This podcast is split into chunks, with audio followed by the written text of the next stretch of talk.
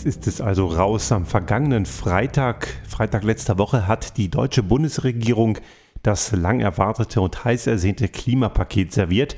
Und viele haben sich schon wahnsinnig darauf gefreut, was da auf uns zukommt und haben richtig, es gab Großdemonstrationen und große Freudenfeste. Nein, Spaß beiseite natürlich. Es war, gab natürlich Großdemonstrationen. Es gab bundesweit, auch europaweit. Fridays for Future hatten zu einem Klimastreik aufgerufen. Auch wir haben uns daran beteiligt. Und es war natürlich absehbar, dass das Ergebnis, was dort serviert wird, keineswegs den Erwartungen genügt. Nun, das Ganze wundert einen nicht, denn im Zögern ist ja Politik allgemein, ich würde das jetzt nicht so allgemein machen, aber jetzt mal ganz bewusst allgemein etwas äh, bekannt dafür, gerade wenn es um Klimathemen geht. Denn die Auswirkungen dessen, was man dort tut, ist unter Umständen erst nach Jahrzehnten zu spüren.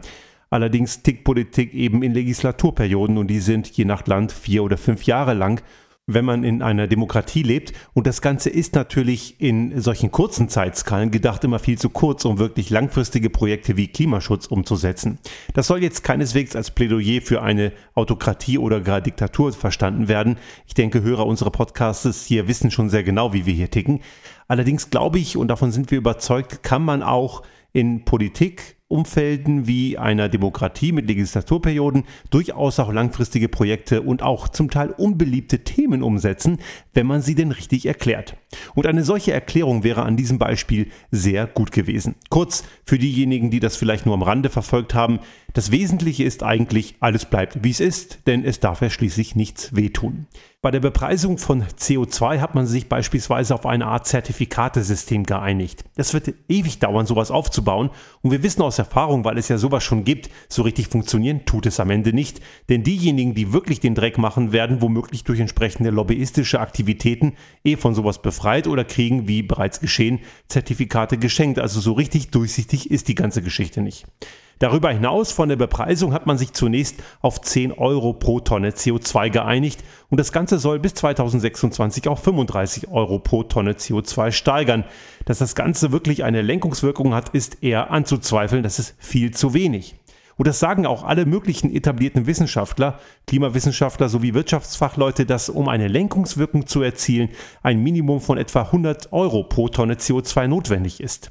Und es gibt auch berechtigte Forderungen, zum Beispiel auch von Fridays for Future, allerdings auch von vielen Wissenschaftlern, die sagen, um wirklich eine konsequente und spürbare Lenkungswirkung zu erzielen, muss man eher in die Richtung von 180 oder gar 200 Euro pro Tonne CO2 gehen.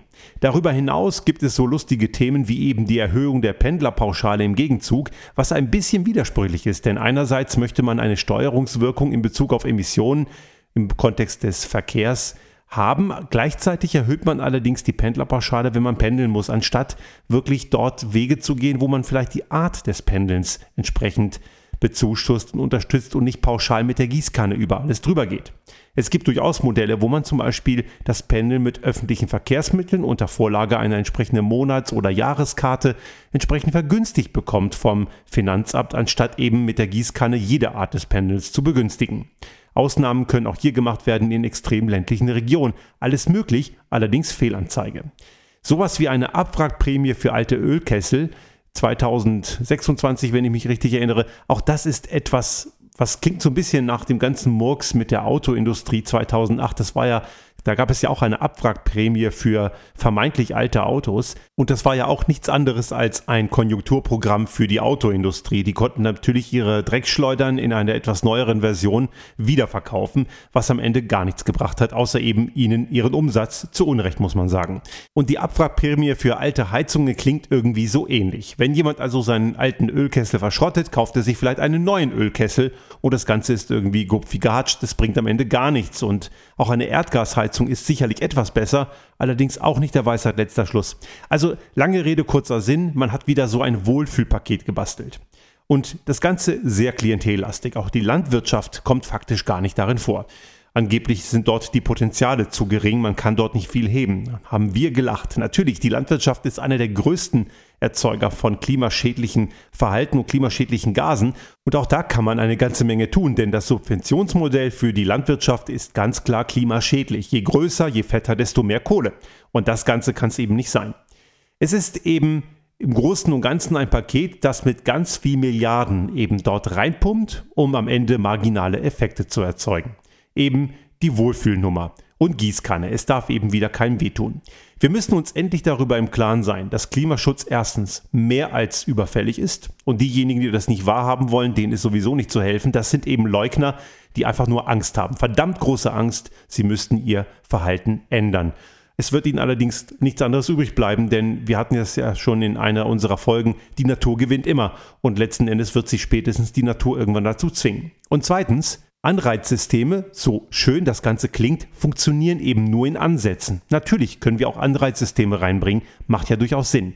Aber verdammt nochmal, um Verbote werden wir nicht drumherum kommen. Der Mensch ist eben keine intelligente Spezies, die sich aus eigener Kraft heraus intelligent verhält. Wir haben das in unserem Podcast hier schon mal unter dem Thema akute Bedürfnisbefriedigung diskutiert. Können Sie nachhören, entsprechend weiter unten in den älteren Folgen. Gar nicht so lange her, einige wenige Wochen. Letzten Endes ist hier mehr Mut gefragt und dieser Mut würde dazu führen, dass viele Dinge gar nichts kosten. Nehmen wir zum Beispiel ganz einfache Maßnahmen, Tempolimit. Einfach umzusetzen, kostet nichts und da sich einige Rüpel nach wie vor nicht an Regeln halten werden, werden sie diese Regeln eben verletzen und entsprechend bei der richtigen Ahndung würde auch noch Geld in die Staatskasse fließen. Bußgeldkatalog gleichermaßen erhöhen, entsprechend ähnlich der Schweiz, so dass es wehtut. Und diese ganzen Leute, die sich da noch immer nicht an die Spielregeln halten, können durch ihre Bußgelder dann das finanzieren, worauf es in der Mobilität wirklich ankommt, nämlich den Ausbau des öffentlichen Personennahverkehrs. Denn in vielen ländlichen Regionen ist man ja zu Recht irgendwie heute aufs Auto angewiesen und andere Länder wie zum Beispiel die Schweiz zeigen ja, dass es auch anders geht und dass man auch in ländlichen Regionen bei entsprechender Investitionslage die Nahverkehrsanbindung sehr gut ausbauen kann.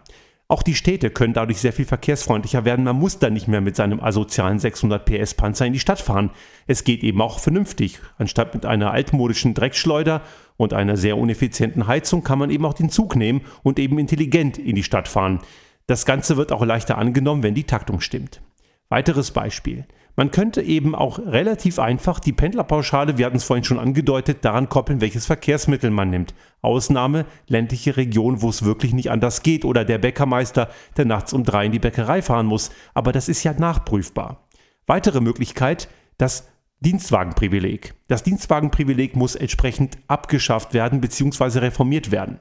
Warum um alles in der Welt gibt es immer noch die Möglichkeit, die Mehrwertsteuer für die Anschaffung von Dienstfahrzeugen für Firmen abzuziehen, obwohl es widerliche Dreckschleudern sind. Auch hier kann man ganz klar regulierend einwirken. Und schließlich und letztlich auch das Dieselprivileg. Warum eigentlich? Weniger zahlen für etwas, was man mehr bekommt? Sehr fragwürdig. Genauso kann man auch Fördermittel und Maßnahmen in die Wege leiten, die wiederum gegenfinanzierbar sind, wenn man entsprechend in nachhaltige Bauweise investiert und nicht einfach nur Styropor draußen drauf pickt. Das ist damit nicht gemeint. Aber wenn man neu baut, kann man eben Förderungen kriegen und diese Förderungen müssten dann auch an die Mieter weitergegeben werden. Das kann man gesetzlich regeln. Es gibt viele Möglichkeiten, die da machbar sind und in vielen anderen Ländern passiert das schon längst. Aber man merkt eben in Deutschland und wir leben ein bisschen Österreicher analog, das läuft ja meistens ähnlich. Die Österreicher machen es dann meistens ein bisschen später nach und eben sie machen oft auch die Fehler nach. Nicht immer, allerdings sehr oft. Dazu braucht es eben Mut, Dinge zu tun, die einige Leute ganz schön vor Schienbein treten. So läuft es nun mal, das ist gute Führung. Man kann es eben nicht immer allen recht machen. Man muss allerdings das Wohl aller, und damit meine ich auch wirklich alle, sowohl der Wirtschaft, der Allgemeinheit, der gesellschaftlich Schwachen und der gesellschaftlich Stärkeren natürlich alle im Auge behalten und dazu sind Kompromisse nötig. Und eine Sache sei ganz klar gesagt. Klimaschutz und Wirtschaft sind keine Widersprüche. Diejenigen, die ständig meinen, dass Klimaschutz nur zulasten von wirtschaftlichem Wohlstand und wirtschaftlichem Wachstum ginge, ist vollkommener Blödsinn. Das Gegenteil passiert. Wer sich heute nicht um Klimaschutz kümmert, der wird künftig nichts mehr haben, wo er sich wirtschaftlich betätigen kann. Im Kontext von Umwelt- und Klimaschutz gibt es ein riesiges Potenzial an Innovationskraft und auch an Jobs und auch an Zukunftsperspektive. Dieses gilt es auch zu nutzen, neben natürlich vielen anderen Aktivitäten und Innovationen, die es darüber hinaus gibt. Wer allerdings nicht endlich anfängt, die Hausaufgaben zu machen und auch nicht endlich anfängt, Führung, und Politik ist auch eine Art von Führung, wirklich zu verstehen und anzunehmen, der wird scheitern. Und ausbaden werden das letzten Endes künftige Generationen. Und das ist eben extrem asozial. Ich möchte es hier nochmal sagen, auch wenn wir es in vielen unserer Folgen schon mal gesagt haben. Der Mensch wird nicht notwendigerweise überleben, die Natur hingegen schon. Die Natur, dieser Planet ist immer stärker als wir Menschen. Ich halte nichts davon, dieser, von dieser Darstellung, dass wir die Natur zerstören und am Ende die Erde leidet unter uns. Nein, dieser Planet hat wirklich, und das wissen wir aus verlässlichen wissenschaftlichen Untersuchungen, viel, viel schlimmere Katastrophen erlebt als den Menschen. Und er wird auch den Menschen überleben. Ob wir unser eigenes Verhalten überleben, so wie wir es heute tun, ist hingegen mehr als fraglich. Musik